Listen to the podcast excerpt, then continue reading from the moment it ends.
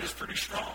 Well, that's what happened. The people around, when he was uh, answering with the truth that Jesus spoke, the Sadducees were put in their place. People were astonished. So now the Pharisees come on. This is my, I'm speculating a little bit. I mean, this is just how I see things. They're saying, well, the Sadducees, you know, he took them down, but, but we're the Pharisees. We're going to come up with something now. We're going to still try to, to, to, to, to do something to disrupt this thing. And they sent a lawyer to say this. They sent him and he asked this question starting there in verse 36. It says, Teacher, which is the greatest commandment in the law? And Jesus replied to him, You shall love the Lord your God with all your heart and with all your soul and with all your mind. This is the first and greatest commandment. The second is like it. You shall love your neighbor as yourself. And from the Amplified version, it goes on to say, love your neighbor as yourself. That is, unselfishly seek the best or higher good for others. Think about that. How many can say that? Don't raise your hands. It's okay. I can't entirely. Think maybe sometimes I can, if I'm honest, and I am. Can I say I'm unselfishly seeking the best and higher good for others in every way and all things? I don't know, but I, but I, but I try to, and I'm, and I'm, I'm working at it, and I'm, I'm better at it than I was last week and last year, and I'll be better at it next week and next year. That's the way it works, I believe. So, but, but you shall love your neighbor as yourself, Jesus says, and then he goes on to close it out and say this. This really, you know, had to really get these guys in a real tizzy. The whole law and writings of the prophets depend on these two commandments. All this stuff these guys studied and staked their whole life and reputation on. So in verse 36, he's asking, this scribe is asking, teacher, which is the greatest commandment in the law? Now, the scribes had identified 613, I don't know if you knew this, there's 613 commandments. And, and, and they had identified those into 365 negatives and 248 positives. The do's and the don'ts. Actually, there were more don'ts than there was do's. they had divided them and, and sort of categorized them into what they thought were more important and then some that were less important. And, and Jesus in verse 37 reveals that the most important commandment is to love the Lord your God with everything you have. That's what he's saying. With your whole being, all of your heart, all of your soul, all of your mind. Now, you know, that's cool to me because I think of God as this, as I'm sure most of all of us do, this awesome, unbelievable, all-powerful, all-knowing, present everywhere, creator of the universe, just like we sang a minute ago, awesome and power forever. Awesome and great is just his name, right? This is God. Is who we serve. Thank the Lord. He's an all-powerful, awesome God. Thank God for that. But guess what? This God that we serve and that I'm talking about, he wants me and he wants you to love him. It's not just that he loves us, and he does, with radical, unbelievable, absolute, awesome love, unconditional, freely given. But he wants us to love him. And you see, I think about people like they're important, I don't know, leaders, presidents, world leaders, whoever the people are that we think and that our society has put up as important. I think, what do they care what I think? They probably don't care what I think very much, if at all. But God supreme God Almighty, He cares enough about me as an individual, you as an individual, that He wants us to love Him. Our love is important to God.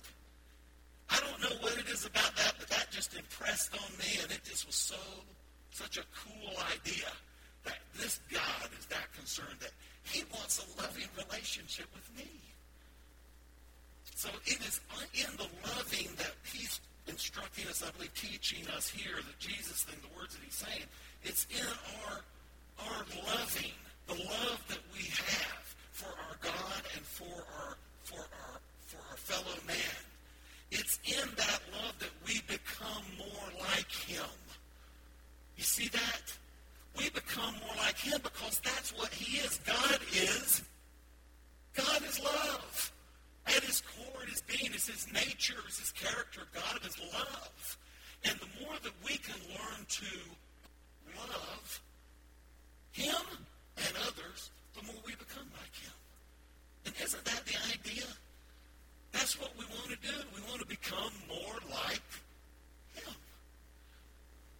So, now, uh, notice also what Jesus says here is that he says that, uh, that, that when he's asking us this to, to love the Lord your God, so you see, that tells me, and I believe it's saying that that are for people, that's for people who have accepted God, who've accepted Christ, right? That's not for unbelievers. How could it possibly be? You can't go to an unbeliever and say, well, you should love the Lord. You should love the Lord your God with all your heart, all your mind, all your soul. You can't say that to them because they don't love him with any of that. See, they love what other gods they may have in their life, or idols. It might be people. It could be that they idolize entertainment figures, musicians, or, or movie actors, or reality TV stars. It could be that they have a, a their God is, is, is money or cars or the kind of house they live in or the clothes they wear, right? I mean, these are things that people have as more important to them, and that's what they love.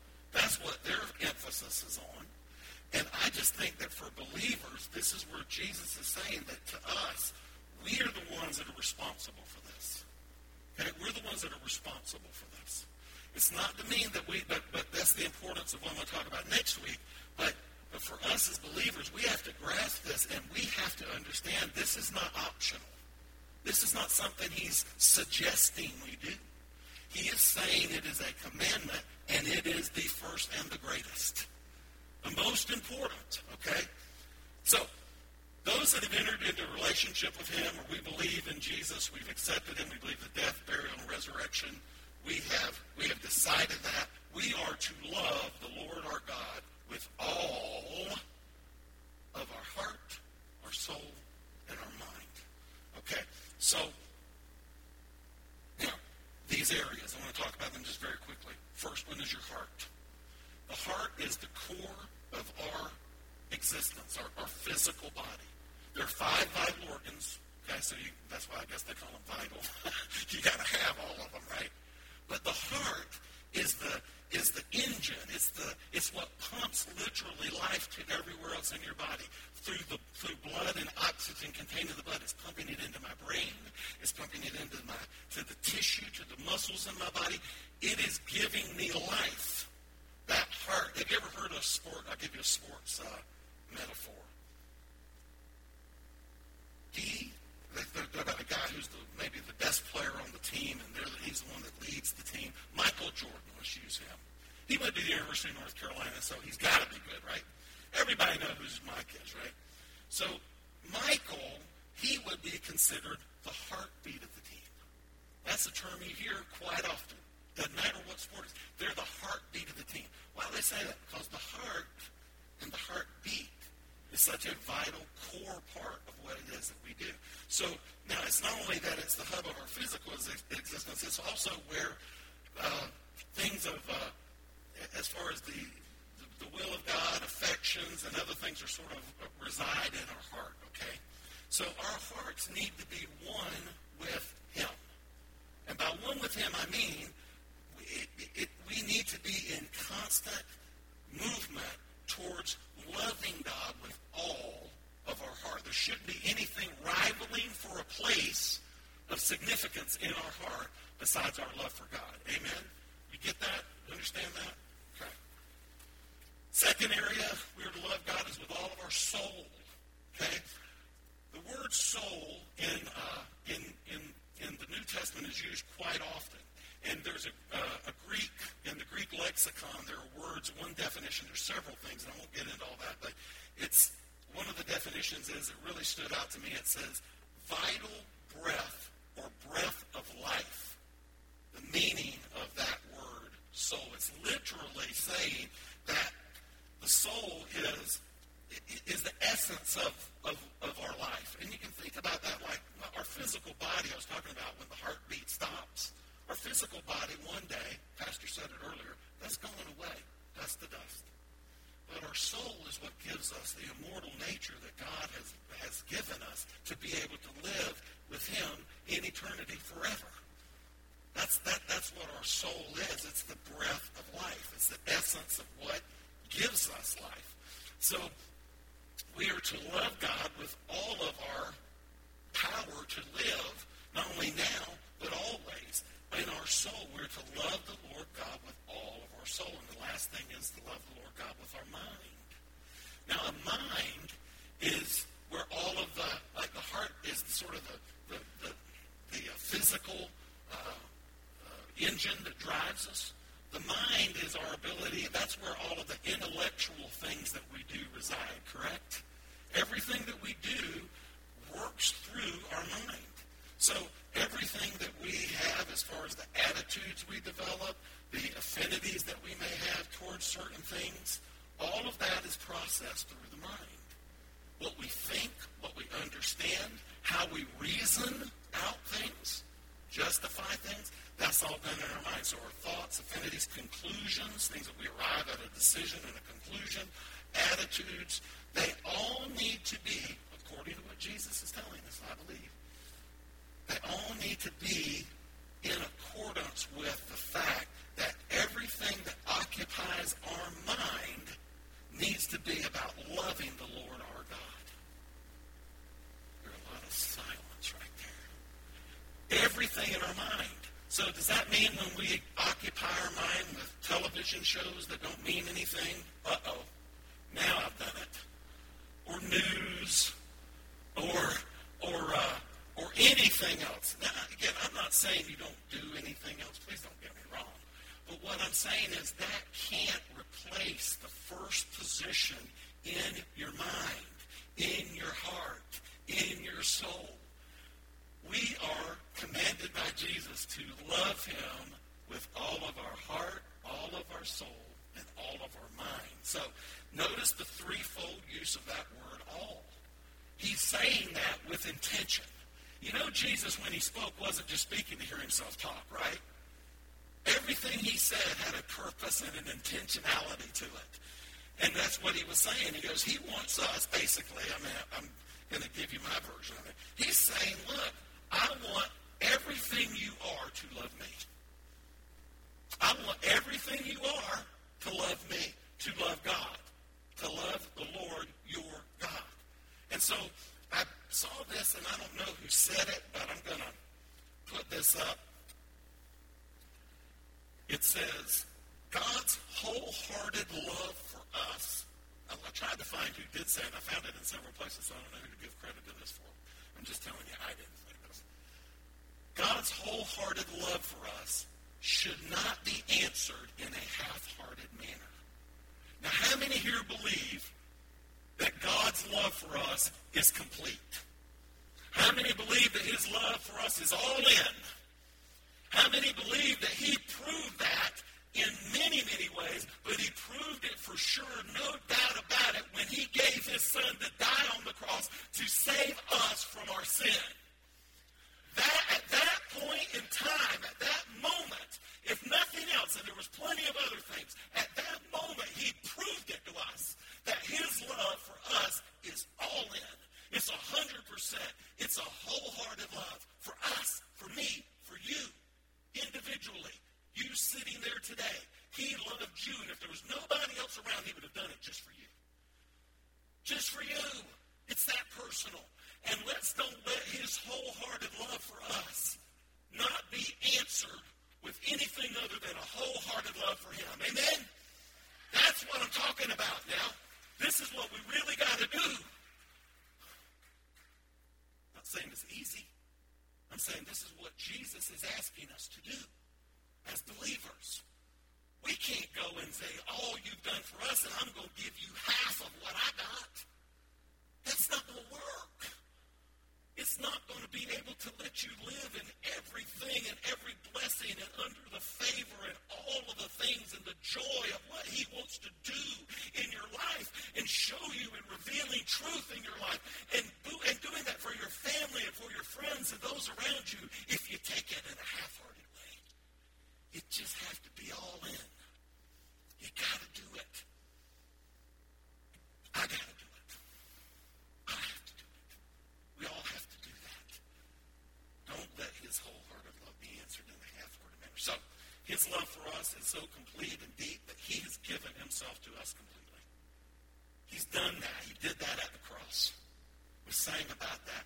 I mean, that, that's just, I mean, again, just the, the, the, that's a whole other message. just the amazing aspect of what he did. So this, this love is so great. In John 15, 13, it says this. There is no greater love. Greater love has no one than this, that someone lay down his life for his friends.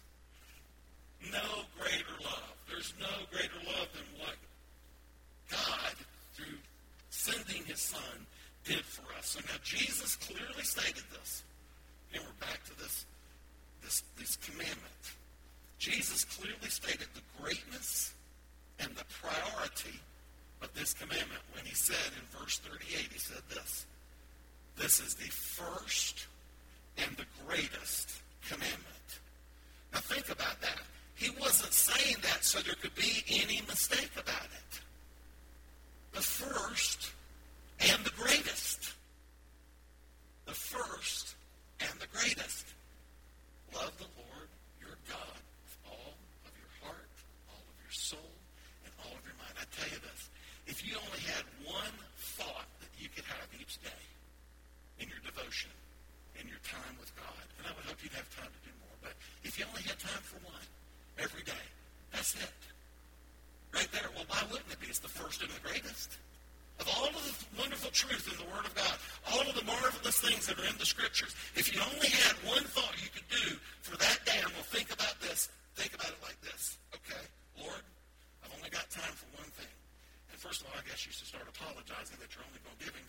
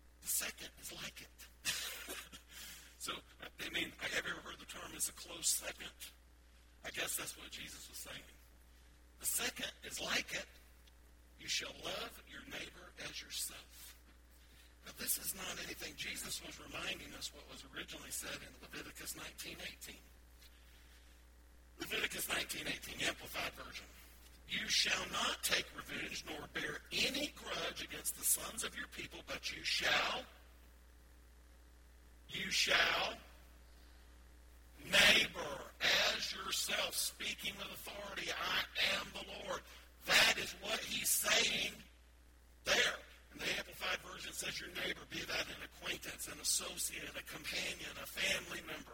That's what they mean. They don't mean by neighbor the person that lives next door to you or lives on the street. I know you probably know that. It means really others.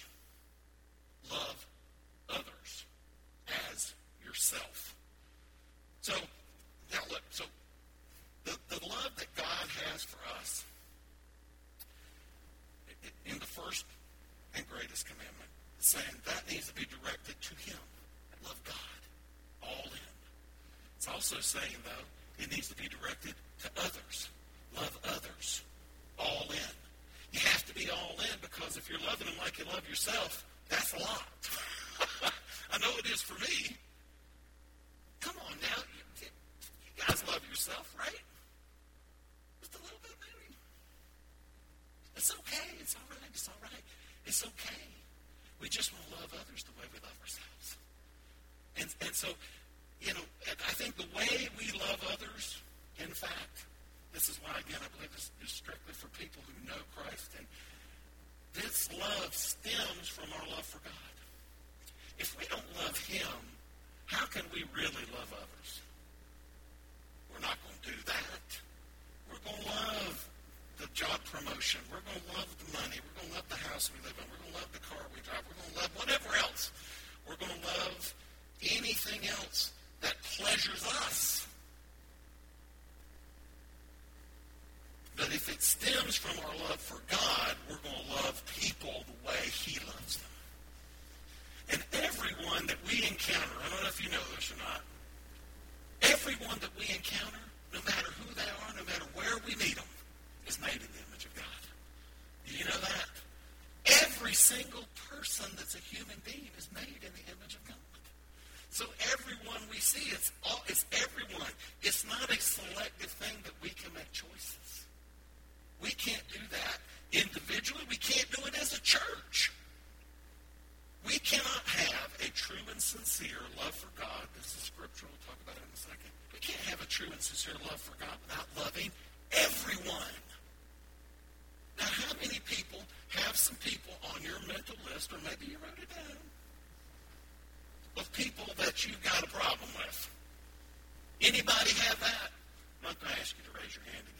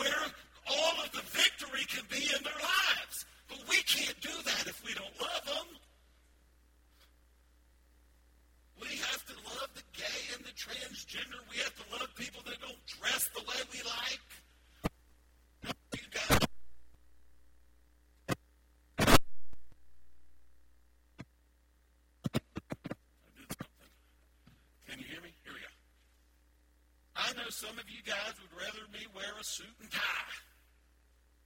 Okay? I know. But you got to love me anyway.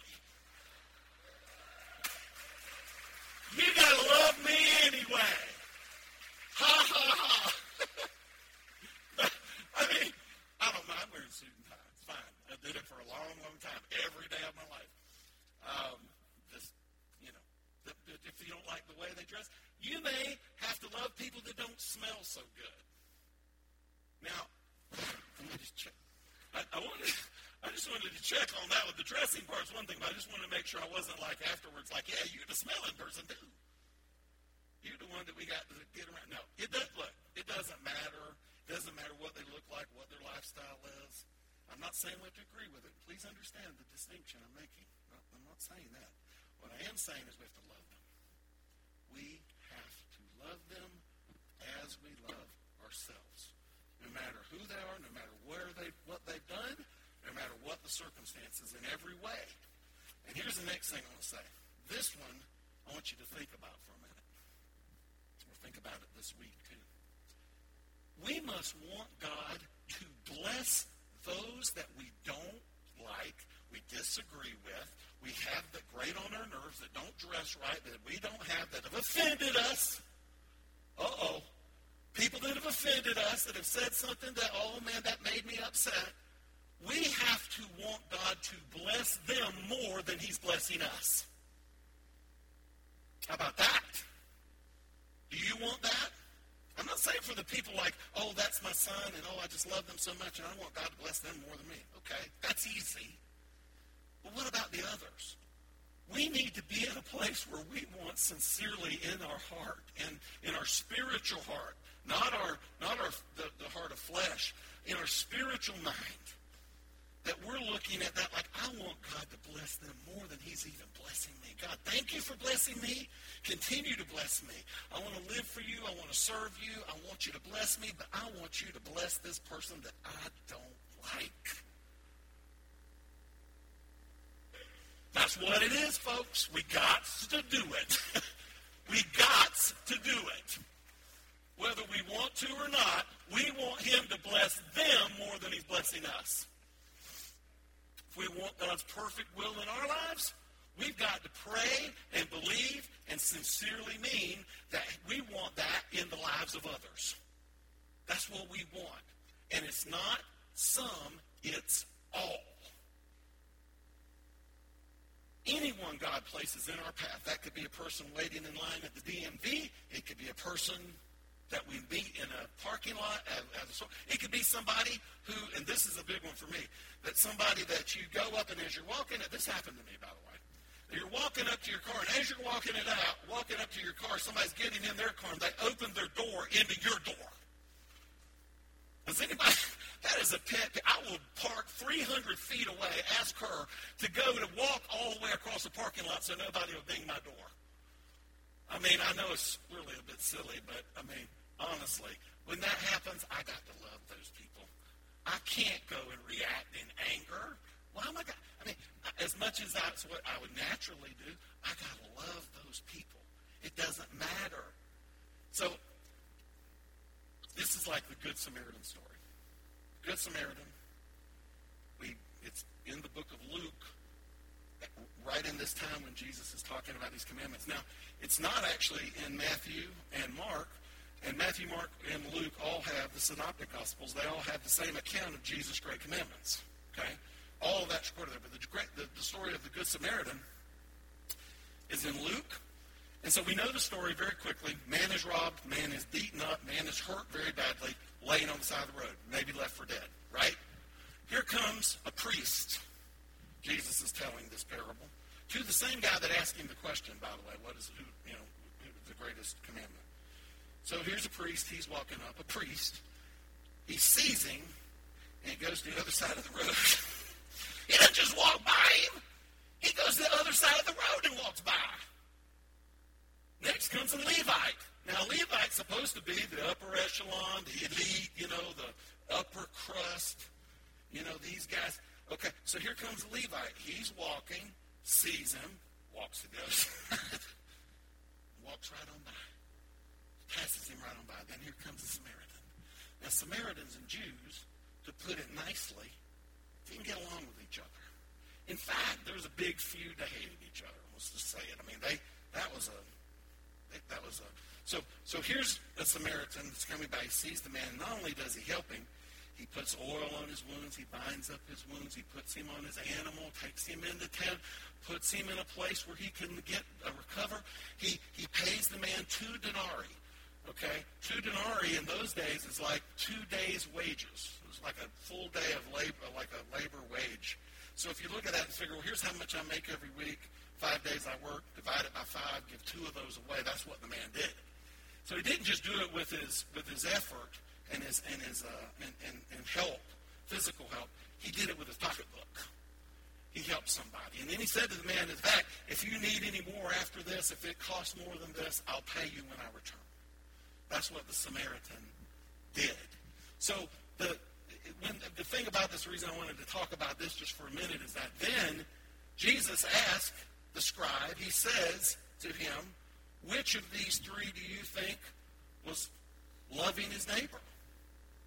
And again, I'm paraphrasing a little bit, but and he said, well, the one, the one who showed mercy, the Samaritan. That's what that's what the man said back to you. Can you see why this teaching might have been astonishing to people that were there when Jesus was saying all these things? He says, so he says, well, it was the it was the man, uh, you know, who who helped him. He's the one. So Jesus said this, and the thing about Jesus is, is that everything he spoke was so powerful, and everything he spoke was so meaningful and impactful. But the greatest things he said sometimes were the simplest things. He said, yeah, that, I mean, I'm saying this. The guy said, well, it's the guy who showed you mercy. And he said, you go and do likewise. You go and do likewise. So for us, what should we do? We should go and do likewise. We should not go to the other side of the street. We should help people. And that's by not, not just helping them when they've been beaten up or robbed, but helping them by loving them. Loving the unlovable. Loving the unlovable. That's what Jesus did. That's what we need to do. That's what I believe he's calling us to do. So, look, the great commandments fit hand in glove. Loving God, loving others. It all works together. It all comes down to that simple point right there. The verses describe it in more detail. Loving God, loving others.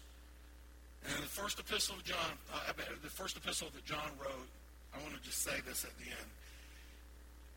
He strongly states this.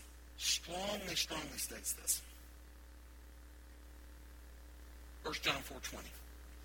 If someone says, I love God, but hates a fellow believer, and by hate, that doesn't mean, you know, don't think that, well, well I, just, I don't like them. I don't hate them.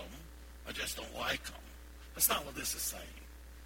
It means anybody you don't love. okay?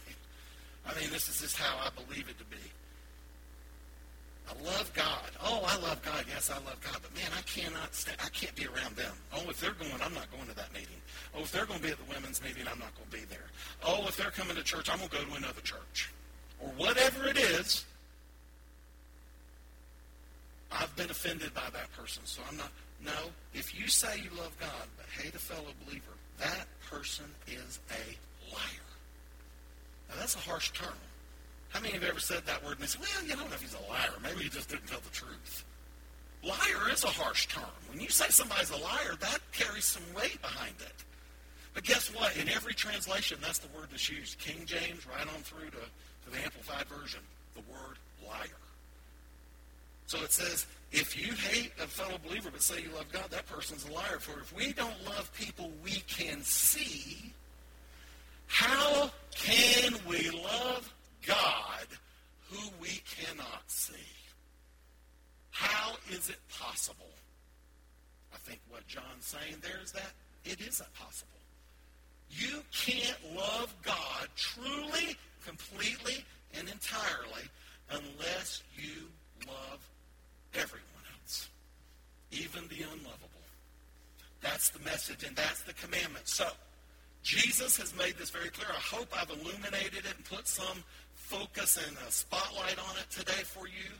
The two great commandments, something we've probably read and heard before, but as a church, as a as and as individuals, but as a church, if we are going to move in everything that he wants us to do to reach people with the gospel of Jesus Christ, we have to do these two things. And I want to go back to what we said at the beginning.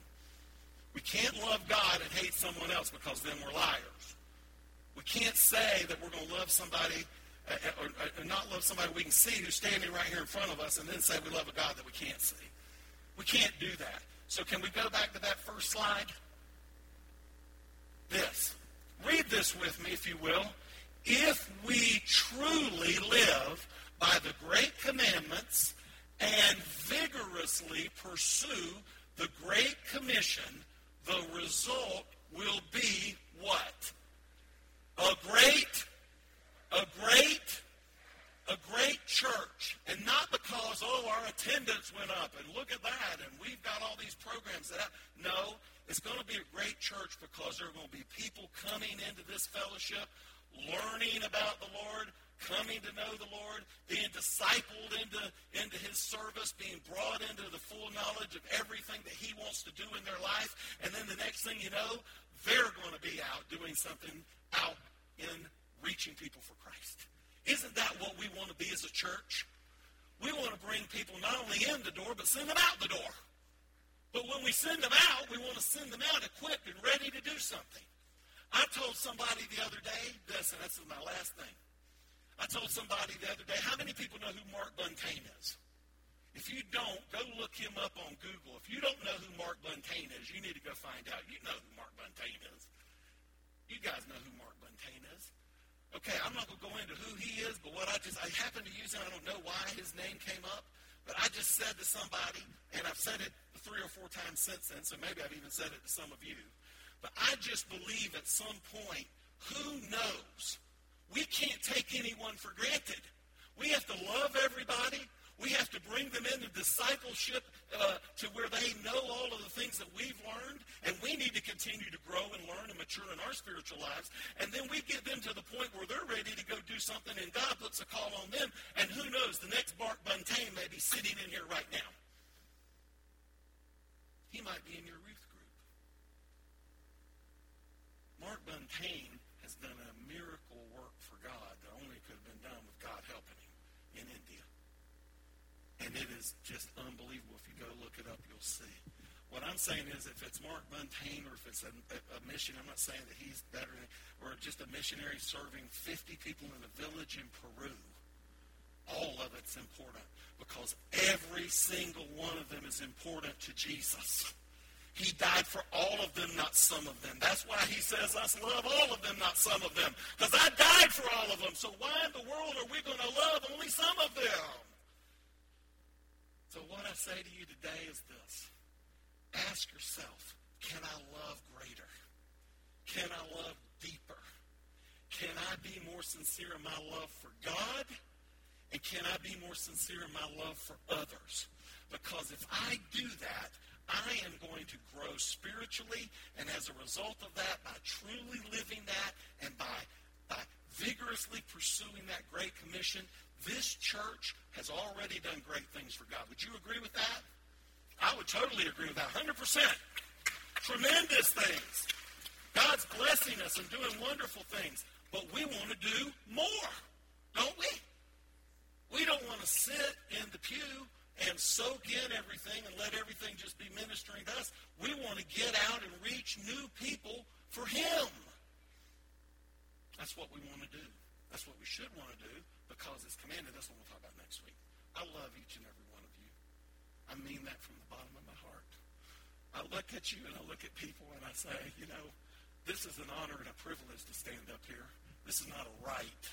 This is something that you afford me, that your time, your valuable time to listen to what I've said for the last 40 minutes. But I hope that it's something that's meaningful. I hope that it's something that you're going to look at and say, you know what? I'm challenged by that. I want to live my life where I'm loving more others and I'm loving God deeper. And if we do that, church and individuals, it's not just about the church I'm speaking of individually you are going to see blessings and favor and things that God will do that you didn't even think that he was going to do in your life. There will be those things that happen, I promise. As the first and the greatest and a close second. Those commandments, the first and the greatest and a close second. Those things that we've talked about today. So stand with me, please, if you would. So I'm just going to ask if somebody could come and maybe just play for a moment.